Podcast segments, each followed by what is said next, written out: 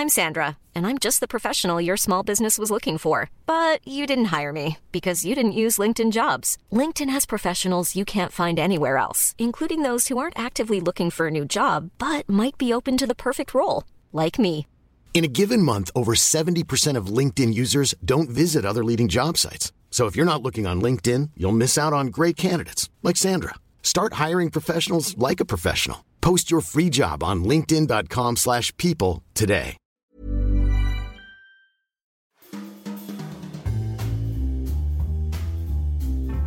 Welcome to Banking Weekly from the Financial Times with me, Patrick Jenkins. Joining me in the studio today are Martin Arnold, our banking editor, Laura Noonan, our investment banking correspondent, and Emma Dunkley, our retail banking correspondent. We also have a guest from Scope Ratings, Managing Director Sam Theodore, and down the line from New York, our US banking editor, Ben McLannahan. Today we'll be talking about Goldman Sachs as it attempts to become something like a universal bank. Secondly, looking at COCOs and the latest wrangling in Europe over the usefulness of these instruments.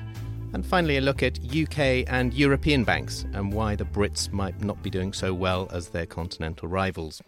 First, though, to Goldman Sachs, the epitome of the securities firm, which has been ploughing that furrow for many decades, is turning to consumer lending, consumer savings. It's pretty extraordinary stuff, Ben. Yeah, as you say, for most of its 150 year history, Goldman's been focused on the rich and the powerful, and now through this acquisition of GE Capital's deposit book, about $16 billion of it, it now has access to an entirely new client base, and it's a significant moment for the Wall Street firm.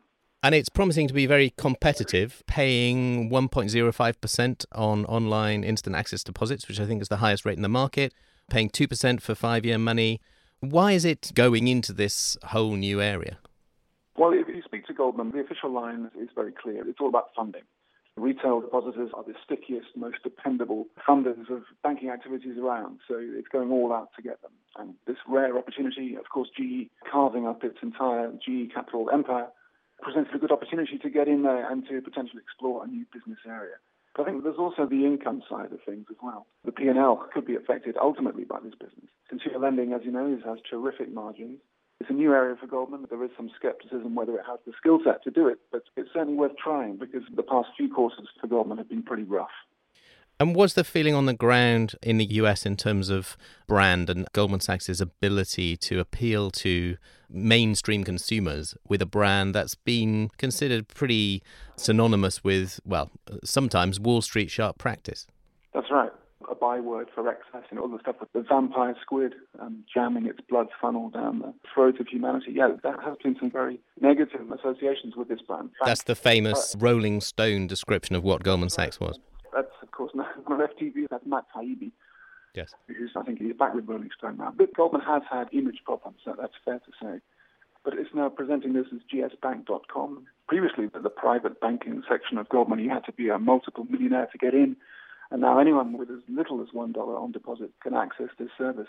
I've spoken to a few people that there is skepticism amongst some of the online lenders but if Goldman really wants to use this as a springboard into the online lending business, then it could struggle because it just doesn't have the institutional memory to do that. But I think there is a universe of depositors that will be attracted by Goldman's connotations of stability, the fact that it's been here for decades and decades and it survived the crisis. You can question its tactics to do so, but uh, it's still here, it's still making money, it has enormous uh, associations of wealth and prestige.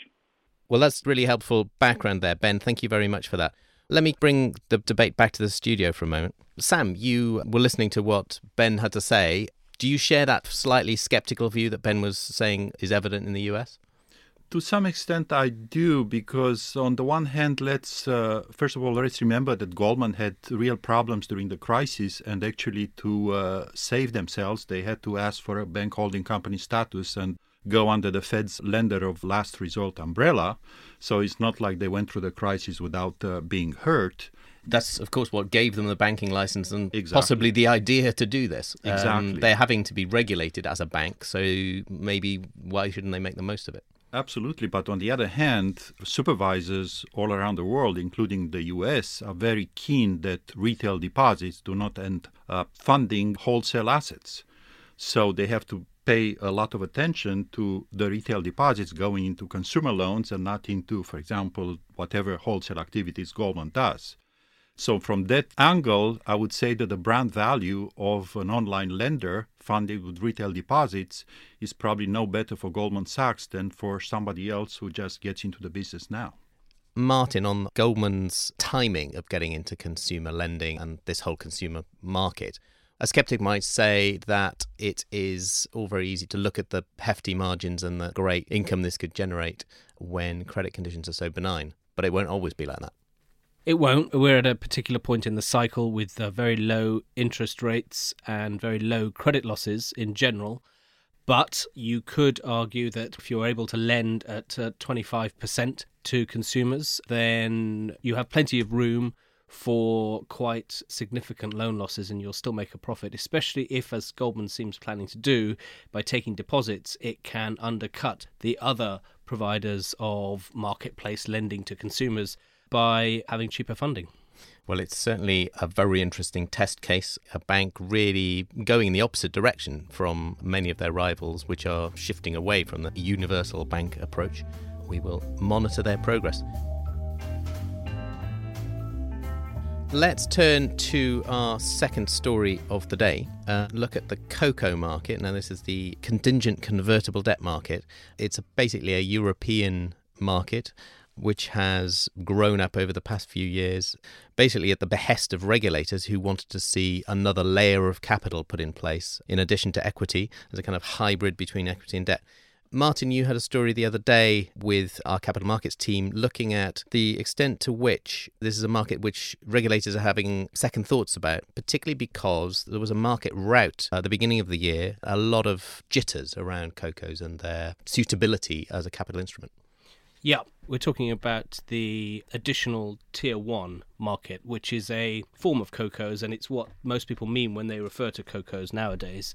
There's about 80, 90 billion euros worth of them in issue. They've been issued in the last few years, as you said, as a way for banks to boost their capital levels without issuing equity, which they're resistant to doing because it, A, it dilutes their return on equity, it's the most expensive form of funding. So, the story we wrote this week was that one regulator in particular is getting cold feet about AT1s, and it's the European Central Bank and the single supervisory mechanism that supervises all the Eurozone banks.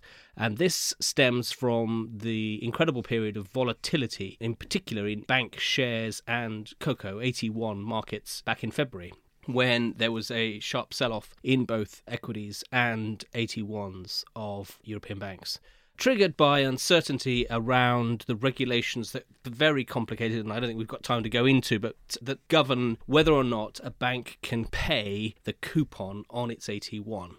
There was uncertainty around particularly Deutsche Bank and whether it could pay the coupon on its AT1, partly linked to German law, partly linked to uncertainty at the European level. And because it made a big loss last year, there was this big uncertainty. So that led to a big sell off. But it wasn't just Deutsche shares and Deutsche CoCos that were hit, it was a lot of other banks were hit by this. And the, indeed, the market still hasn't truly recovered yet. The spreads are still much wider than they were before that period. And I think, you know, the critics of CoCos, they've got several points that they make. One is that this period of uncertainty and volatility showed that instead of bolstering confidence in banks and acting as this kind of safety buffer, they can actually be pro cyclical and spread panic among investors, particularly because of this uncertainty around the coupon and whether the coupon will be held. The second point, which is a kind of longer term theoretical point, is that some people argue, well, these instruments have kind of been superseded by another layer of capital that uh, regulators are forcing banks to hold, which is the gone concern capital. So it's debt that will be transformed into equity in a resolution. So once a bank has got into crisis and been basically put into resolution by the regulator. So that's supposedly at a later stage than CoCos, which trigger a conversion into equity before the bank is supposed to go into resolution. But because the trigger levels for these CoCos is between 5 and 7% common equity tier 1 ratio, people are very skeptical that banks will ever be allowed to get to that point before a resolution or some other serious event takes place. So actually, there's real skepticism that these will ever be exercised.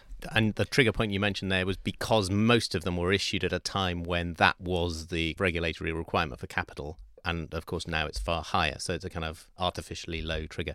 Let me bring Sam in at that point. Do you buy the criticism, really, that the, the skeptical view that Martin was outlining there?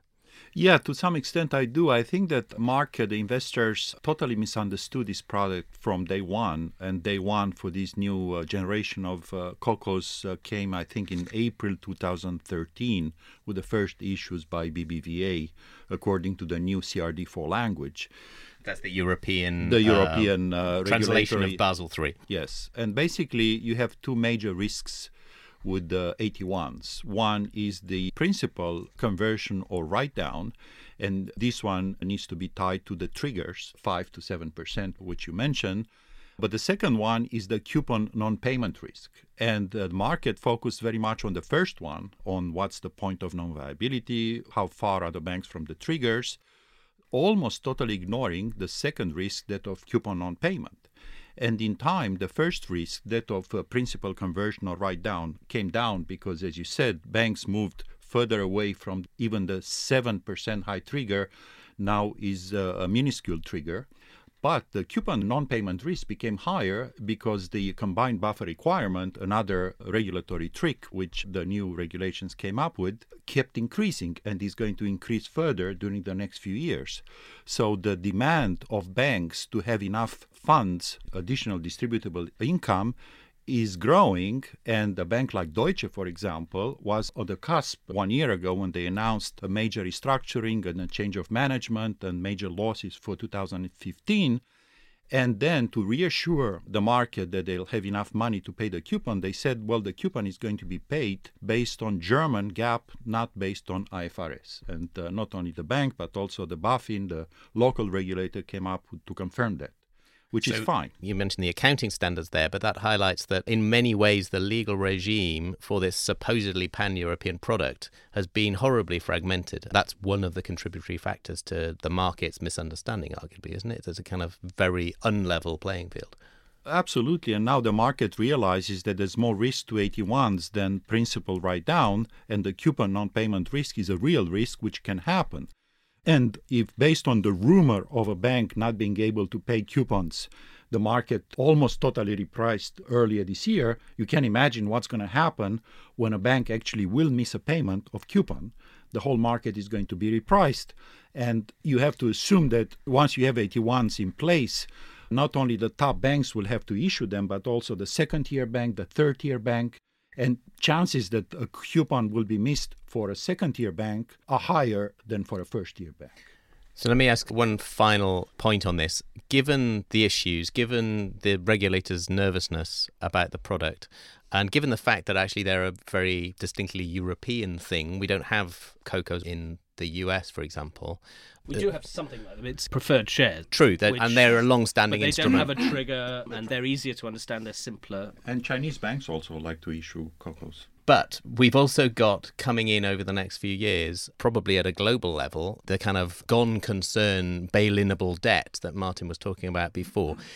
Given all of that, is this the end of the road for CoCos?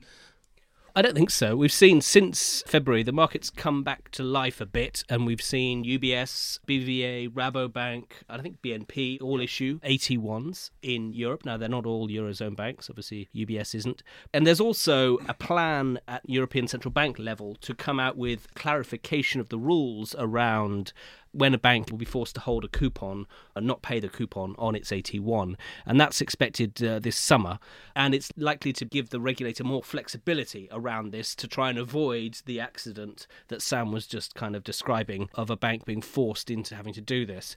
I would say that that addresses one element of the criticisms around AT1s, but it doesn't address all of them. And as you said, I think there is still this question as to where they fit once you've got TLAC, this total loss absorbing capacity and MREL as it's known at the European level, this gone concern capital, senior debt that can be converted by a regulator in a resolution into equity to refloat a bank. Where do AT1s fit into all of that? And also this panic transmission mechanism that they seem to play in February, you know, that's still outlying, even though it may be partly resolved by what the ECB and the Commission come out with in June, July. Let's see.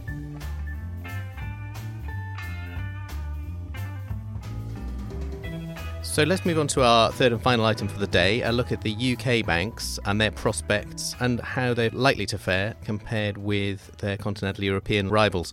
Laura and Emma, you wrote a piece on this on Tuesday morning, and we've had also on Tuesday morning Stand Chart's first quarter results, which actually go in the opposite direction. They've outperformed expectations to some degree, albeit off a fairly low base of expectations. But what evidence are you seeing that the continental Europeans are doing better?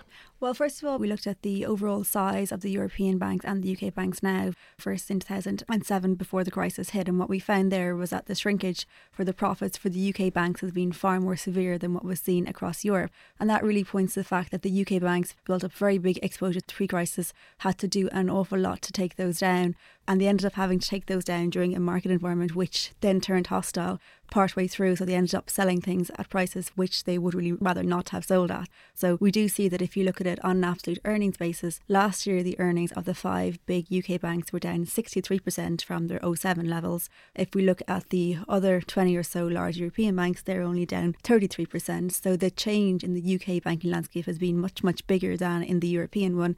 And when you talk to analysts, investors, people following the sector, they expect the UK banks to have taken a bigger hit in their earnings in the future too, because they don't really see any prospect of UK bank earnings returning to the levels they were at pre crisis. And of course, the UK banks have been hit far harder than their continental European rivals by conduct issues, notably mis-selling. Emma. Indeed, the key differentiator really between UK banks and their European rivals is the mis-selling of payment protection insurance, which since 2011 has forced British lenders to earmark about 31 billion pounds to help compensate for this massive cost. And this has really dragged on and weighed on bottom line profits for a lot of banks, notably Lloyds, the biggest lender in the UK, who in the last quarter of 2015 had to set aside a bumper 2.1 billion pounds a lot of the banks are hoping it's the end of large bulk PPI provisions, but um, it's not certain. We've heard that before. That's very true. And finally, what, if anything, can we extrapolate from Stand Chart's skeletal numbers on Tuesday morning, particularly the fact that their loan losses came in far less than some people have been predicting? Does that bode well, for example, for other UK banks? Standard Chartered is always a bit of an outlier when it comes to the UK banking results. They're based in the UK, so on that basis, we describe them as being a UK bank, but the bulk of their business is international, Asia mainly, so I don't think we can read in very much. We can possibly read in something to other large European banks or to other large American banks who have Asian exposure, but in terms of the read across for the other domestic UK banks, I think it's pretty minor not even for HSBC. HSBC would be the one which has the biggest read across, but HSBC has a much more balanced book than Standard Chartered. So they do have large exposure to the UK retail market and the UK business banking market as well. Okay, well, that's it for this week. All that's left for me to do is to thank Martin, Laura, and Emma here in the studio, as well as our guest, Sam Theodore, and also Ben McLannahan from New York. Remember, you can keep up to date with all of the latest banking stories at ft.com slash banking. Banking Weekly was produced by Fiona Simon. Until next week, goodbye.